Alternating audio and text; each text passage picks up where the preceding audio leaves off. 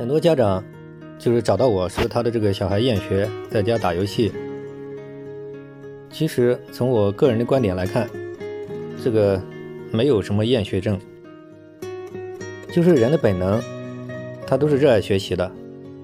厌学要不就是自己这方面加压太大，嗯，哪里出了问题；要不就是家长这边教育模式或者是互动模式出了严重问题；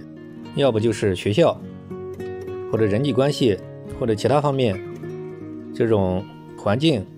这种高压或者是一些理念出了严重问题，然后这个长期的这个问题得不到解决，严重挫伤了这个小孩，他走不下去了，所以说他很痛苦，他自然就厌学。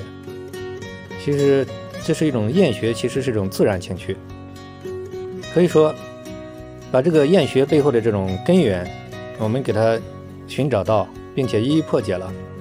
那么，这个小孩的这种厌学情绪，自然就会一扫而空了。